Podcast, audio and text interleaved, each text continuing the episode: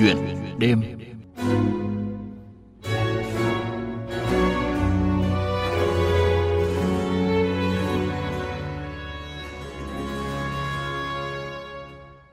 Thưa quý vị và các bạn, trong chuyện đêm hôm nay, mời quý vị và các bạn cùng biên tập viên Hiền Lương tiếp tục chương trình số 3 và cũng là chương trình cuối trong loạt chương trình về nội dung thực trạng mất cân bằng giới tính khi sinh với chủ đề giải pháp cho tình trạng mất cân bằng giới tính khi sinh từ cấp độ cá nhân, cộng đồng, các tổ chức xã hội. Bây giờ xin mời biên tập viên Hiền Lương bắt đầu cuộc trao đổi.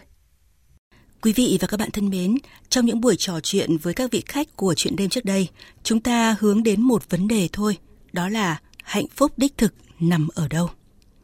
Điều gì quyết định hạnh phúc hay bất hạnh ở mỗi một gia đình nhỏ? Liệu từ chối quyền được sống của các bé gái để mong cầu một bé trai ra đời có làm cho gia đình trở nên hạnh phúc hay không? Chúng ta vẫn nhìn thấy ở đâu đó xung quanh những người phụ nữ bất hạnh do không sinh được con trai. Vẫn thấy những người đàn ông vì muốn có con trai mà đã trở thành người chồng bạo hành vợ và tình trạng mất cân bằng giới tính khi sinh trên cơ sở định kiến giới vẫn tồn tại ở nhiều cộng đồng. Vậy đâu là giải pháp? Mời quý vị và các bạn cùng nghe những chia sẻ của chị Nguyễn Thị Vân Anh, Giám đốc Trung tâm Nghiên cứu và Ứng dụng Khoa học về giới, gia đình, phụ nữ và vị thành niên, gọi tắt là SAGA. Và trước hết thì mời quý vị và chị Vân Anh cùng nghe phóng sự sau. Căn nhà xây cấp 4 của anh Lò Văn Sơn ở Bản Chậu, phường Trường Cơi, thành phố Sơn La, bi bô tiếng trẻ nhỏ. Nở nụ cười viên mãn, anh bảo, ở tuổi 42, từng ba lượt đón con chào đời, nhưng anh không thể quên lần gần đây nhất, mọi cảm xúc đã thực sự vỡ hòa khi em bé đúng là con trai. Với anh, giờ đây có nhắm mắt xuôi tay cũng không còn phải tuổi hổ với tổ tông họ mạc. Anh Lò Văn Sơn chia sẻ. Em thì trong nhà thì cũng có một trai thôi. Anh em ai cũng bảo để thêm để gọi là có dòng dõi thế hai vợ chồng bàn nhau. Thế may mắn thế là được con trai đấy. Cha mẹ của anh là những người vui nhất. Trước đây, dù năm đứa con gái của ông bà đã có gia đình, con cái đề huề, êm ấm, nhưng ông bà vẫn nhiều đêm mất ngủ khi con trai duy nhất là anh Sơn chưa sinh cho ông bà cháu đích tôn nối dõi. Mỗi ngày, ông bà đều thúc giục vợ chồng anh phải cố. Người Thái có quan niệm đàn ông con trai mới là trụ cột gia đình. Nếu không có cháu trai này thì cả đời ông bà coi như lép vế. Bà Lò Thị Panh, mẹ của anh Sơn, cho biết. Ừ, Bây giờ cháu sắp được một tuổi rồi, tôi vui lắm. Nhiều người bảo ai cũng bắt con cháu mình đẻ con trai như thế. Sau này các cháu sẽ khó lấy vợ. Đúng là bản tôi năm ngoái có 13 cháu bé được sinh ra thì có tới 10 cháu trai, chỉ có 3 cháu gái thôi. Nhưng tôi không quan tâm đâu, kệ thôi. Cứ biết mình có cháu đích tôn để nối dõi là tốt rồi. Thưa chị ờ, Vân Anh ạ, ờ, phóng sự vừa rồi là một câu chuyện của gia đình người Thái ở Sơn La À, chị Vân Anh nghĩ đến điều gì đầu tiên khi mà nghe xong cái phóng sự vừa rồi ạ? Thực ra thì cái này nó làm cái hậu quả khá là lâu dài và bền vâng. vững trong cái cách mà xã hội của mình thường nghĩ đến và kỳ vọng Vâng. À, ở người con trai đó là gì kỳ vọng là họ sẽ trở thành trụ cột gia đình này vâng. à, kỳ vọng là họ sẽ um, gọi là mang lại sự vẻ vang cho dòng họ này rồi là kỳ vọng là sau này mình phết là có người sống dậy này có người thờ cúng này Dạ, cho vâng. nên thực ra cái kỳ vọng có con trai nó là cái kỳ vọng khá phổ biến ở trong xã hội nó không chỉ ở một cái vùng nào à, định kiến giới này, à, tư tưởng coi trọng con trai đã ăn sâu bám rễ trong tư tưởng con người, à, thậm chí là trở thành áp lực cộng đồng. À, vậy thì theo chị làm như thế nào để tiến tới thay đổi xóa bỏ định kiến giới từ trong mỗi gia đình ạ? Ờ, thực ra thì à, mọi người đều biết rằng rằng là bây giờ tình hình nó cũng đã tốt hơn rồi. Dạ. Tuy nhiên tốt hơn không có nghĩa là mọi chuyện nó đã thực sự là ổn. Dạ. Mình nhìn vào cái tỷ lệ sinh um, giữa con trai và con gái mình vẫn thấy là cái tỷ lệ yeah. nó dạ. sinh nhau khá là nhiều. Thế thì mọi người ờ, nhìn vào thực tế thì sẽ thấy là hiện giờ mỗi gia đình chỉ có từ 1 đến 2 con. Ừ. Có nghĩa là cái trách nhiệm chăm sóc cha mẹ nó cũng uh, chia đều cho cả nam và cả nữ, con trai và con gái chứ không phải là chỉ có con trai họ mới chăm sóc. Uh, và ngay cái quan điểm về thờ cúng bây giờ nó cũng rất là thay đổi rồi. Có rất nhiều người con gái thì vẫn thờ cúng thôi thế thì để thay đổi thì thực sự là câu chuyện này nó cũng phải à, đồng bộ rất nhiều thứ. Từ những vấn đề liên quan đến cái chính sách về chăm sóc cái người già so đến những cái liên quan đến truyền thông. Khi mà truyền thông của mình còn dùng rất là nhiều ngôn ngữ mà nó đề cao cái vị trí vai trò của nam giới thì đó cũng là một cái mà nó củng cố các cái định kiến củng cố cái khuôn mẫu rồi là những cái như trong sách giáo khoa trong giáo dục chẳng hạn vâng. thì khi mà mình có những hình ảnh hoặc những các cái bài viết ừ. hoặc những các cái cái cái bài ở trong sách giáo khoa nào đấy để cho các em học thì cũng phải cho thấy rằng là nam giới và phụ nữ bất kỳ một cái khát vọng nào mà mình cảm thấy rằng là mình muốn thì mình có thể theo đuổi nó nó không phụ thuộc vào cái giới tính của mình chứ không phải là con gái thì chỉ mơ ước làm những ngành phục vụ còn con trai thì mơ ước những các cái ngành nó mạnh mẽ rồi nó lại kiếm ra nhiều tiền thế thì vâng. ngay kể cả từ trong giáo dục nó cũng phải thay đổi thì gia đình nó mới thay đổi được chứ vâng. không phải chỉ có là mình mình mình không thể đến được từng gia đình một đúng không vâng. ngay trên những các cái phim truyền hình chẳng hạn à, mình thấy nhiều khi các bậc cha mẹ cảm thấy là nếu mà mình đẻ ra con gái thì nhiều cảm thấy như con gái phải chịu quá nhiều những cái uh, cực khổ dạ. là cái cực khổ ấy thực ra thì cũng lại là do các cái khuôn mẫu thôi. Ví dụ như là vâng. phụ nữ thì phải dọn dẹp nhà cửa làm hết cả việc nhà. Và con trai thì chỉ việc là đi làm về rồi cảm thấy là cái đời sống hưởng thụ của họ nó nó nó tốt hơn ở phụ nữ. Thì người ta nhìn vào đấy người ta cũng không muốn sinh con gái. Không phải chỉ vì là là cái kỳ vọng đối với con gái mà cái tình thương đối với cái người mà sinh ra giới tính nào mà lại phải chịu cái nhiều định kiến thì người ta cũng lo lắng À, đúng là người phụ nữ đôi khi sinh con cũng sẽ có những cái áp lực riêng của người phụ nữ đúng không ạ? À, thế nhưng mà trên thực tế thì không phải mọi thành viên trong gia đình đều có định kiến giới. À, từ kinh nghiệm của một người hoạt động trong lĩnh vực giới gia đình, phụ nữ và vị thành niên thì truyền thông đến các thành viên nào trong gia đình được xác định là có hiệu quả nhất ạ? À, người chồng, người cha, người vợ hay là ông bà, bố mẹ để có thể làm thay đổi định kiến giới ạ thưa chị?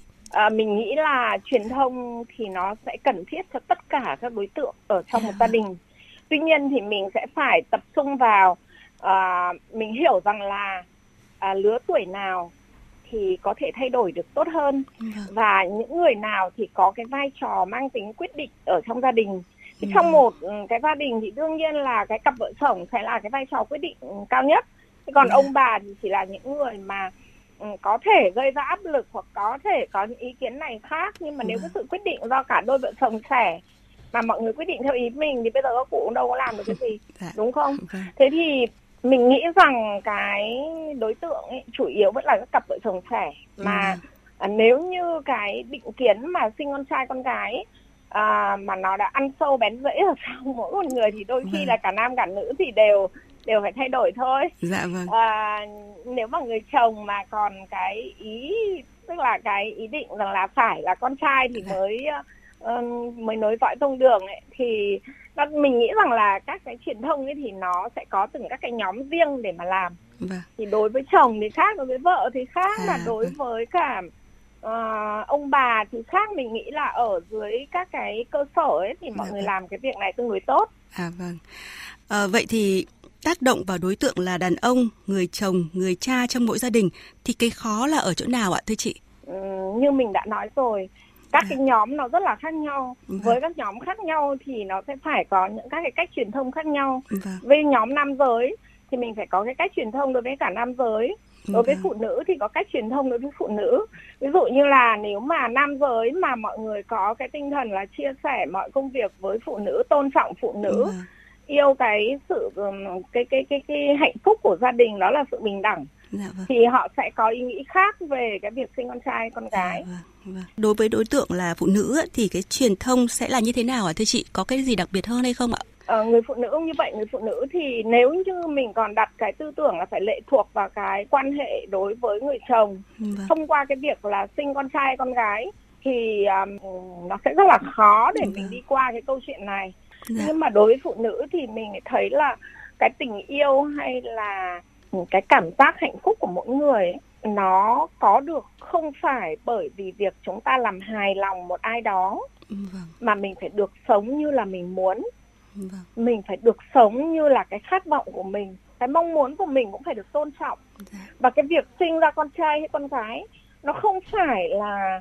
nếu như ai đó coi như đấy là cái việc mà quyết định cái hạnh phúc ở cái giới tính của cái đứa con mà mình sinh ra thì mình đã nhìn thấy là người ta yêu mình hay là người ta yêu cái gì Dạ vâng. Thế thì cái việc mà nâng quyền cho phụ nữ và cái ý thức về cái sự bình đẳng và ý thức về hạnh phúc ấy, nó cũng rất là quan trọng. Vâng. Thưa chị ạ, hiện nay thì công tác truyền thông giáo dục để nâng cao nhận thức, chuyển đổi hành vi uh, xóa bỏ định kiến giới, hạn chế và đi đến loại trừ việc lựa chọn giới tính thai nhi thì đang được đẩy mạnh và được coi là một giải pháp quan trọng.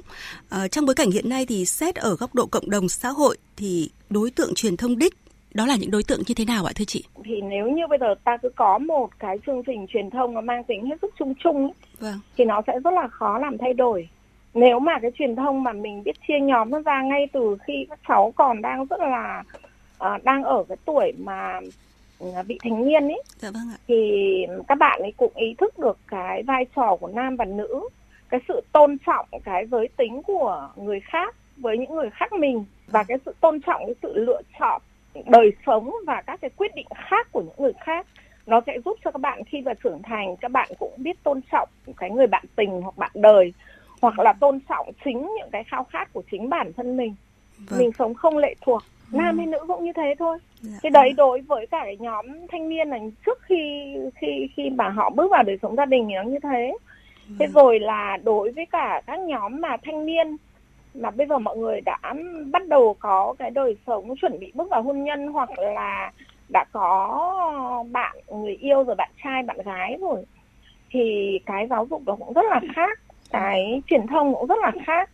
Ví dụ như mình nói như là cái lớp tiền hôn nhân thì các bạn đã bắt đầu hiểu về cái cách tránh thai về cái về thai nhi rồi à, về cái làm thế nào để tạo dựng hạnh phúc khi mà các bạn có một cái đời sống chung.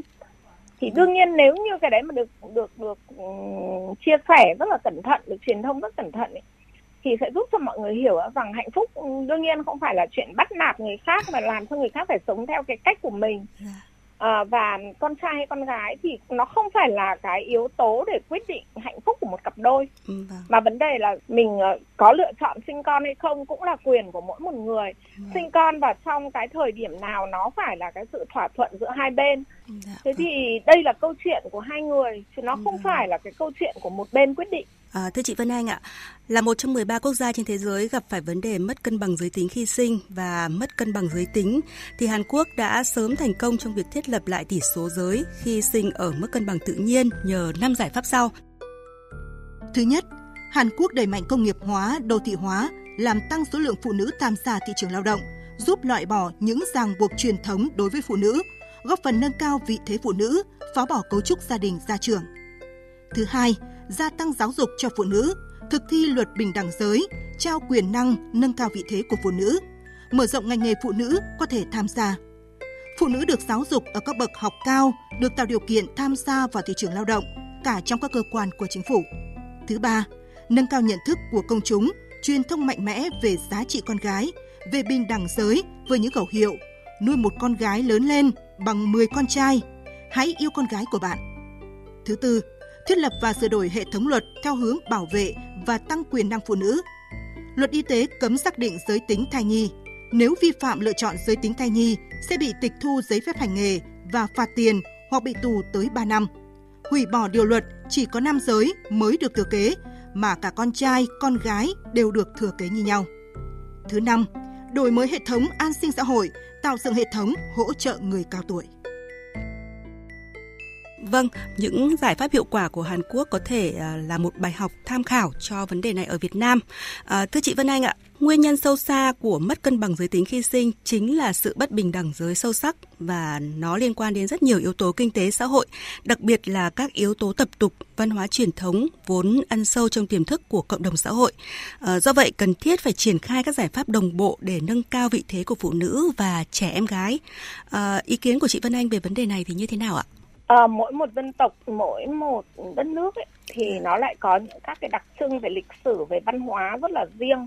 Ừ. nếu mà mình muốn học bất cứ đất nước nào thì mình cũng phải hiểu cái lịch sử cái văn hóa cái tập tục của chính đất nước mình dạ. để can thiệp vào cả các cái vấn đề mà nó còn còn đang chưa ổn trong xã dạ hội theo cái cách của chính dân tộc mình của đất nước mình. Thế thì mình nghĩ rằng là cần phải có cái sự nghiên cứu để hiểu sâu sắc những các cái nguyên nhân và tìm ra những các cái cách thức mà nó linh hoạt nhất nó có tác động uh, sâu rộng nhưng mà nó lại phải mạnh mẽ và sâu sắc nhất vâng. đến với người dân thì mọi chuyện nó có thể làm thay đổi đi kèm với đó là những chính sách À, tôi rất là thích cái cách mà Hàn Quốc truyền thông mạnh mẽ về giá trị của con gái. À, còn ở Việt Nam thì sao ạ? À, đã có nhiều người thấm thía giá trị của con gái hay chưa? À, xin mời chị Vân Anh cùng quý vị và các bạn nghe một số ý kiến sau. Con gái thì với tôi là tôi rất là thấy ờ, tuyệt vời vì là cái sự dạy bảo con thì nó gần gũi hơn anh nhà tôi là con cả trong gia đình và là cũng là con một duy nhất với bố mẹ chồng tôi thì lại cực kỳ là thoải mái luôn vì bố mẹ chồng tôi ở con nào cũng được miễn là mình chăm lo và dạy con được cho tốt chính ông chồng tôi. Ông có tư tưởng gì là phải là trai đâu. Ông nói là con cháu con nào cũng rất quý. Nhiều khi con gái còn được nhờ hơn. Chính bản thân ông còn nói là giá như mình cứ để hai đứa con gái thì tốt hơn. Ờ, bạn bè vẫn cứ trêu đùa là là uh, sao ờ, không làm thêm thằng cu nữa. Tôi nghĩ rằng rất đơn giản có con gái rất tuyệt. Các cháu rất là tình cảm. À, vâng, là người đau đáu với vấn đề bình đẳng giới thì chị Văn Anh có chia sẻ suy nghĩ của mình như thế nào à, khi mà nghe những tâm sự vừa rồi ạ?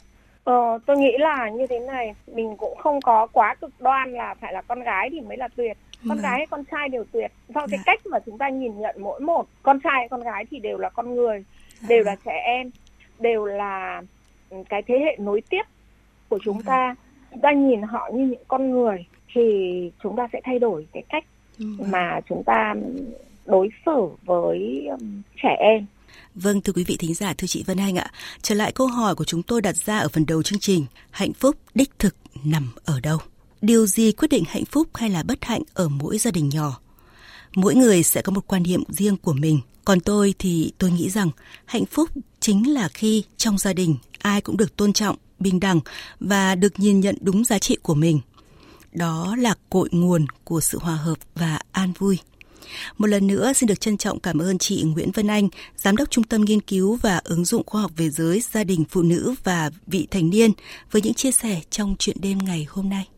À, vâng thưa quý vị, à, quý vị cũng đừng quên trò chơi có thưởng của chương trình hôm nay quý vị nhé. Câu hỏi của hôm nay là theo bạn thì cần làm gì để giải quyết vấn đề tâm lý ưa thích con trai và lựa chọn giới tính khi sinh ở Việt Nam? Bạn có thể đưa ra một số gợi ý để giải quyết vấn đề tâm lý ưa thích con trai và lựa chọn giới tính khi sinh ở Việt Nam. Sẽ có 5 phần quà dành cho 5 bạn trả lời đúng. Mỗi phần quà là một thẻ điện thoại trị giá 950.000 đồng.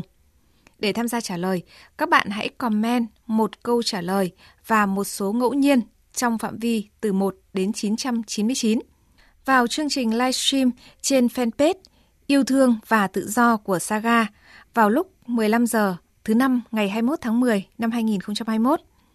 Bạn sẽ nhận được quà nếu có con số may mắn trùng với con số mà ban tổ chức đưa ra và có câu trả lời đúng ban tổ chức sẽ sử dụng phần mềm quay số để chọn ra 5 con số ngẫu nhiên. Trường hợp bạn có con số may mắn đúng nhưng mà câu trả lời chưa chính xác, ban tổ chức sẽ tiếp tục quay số để tìm ra người có số may mắn và có đáp án chính xác. Quý vị và các bạn nhớ theo dõi nhé.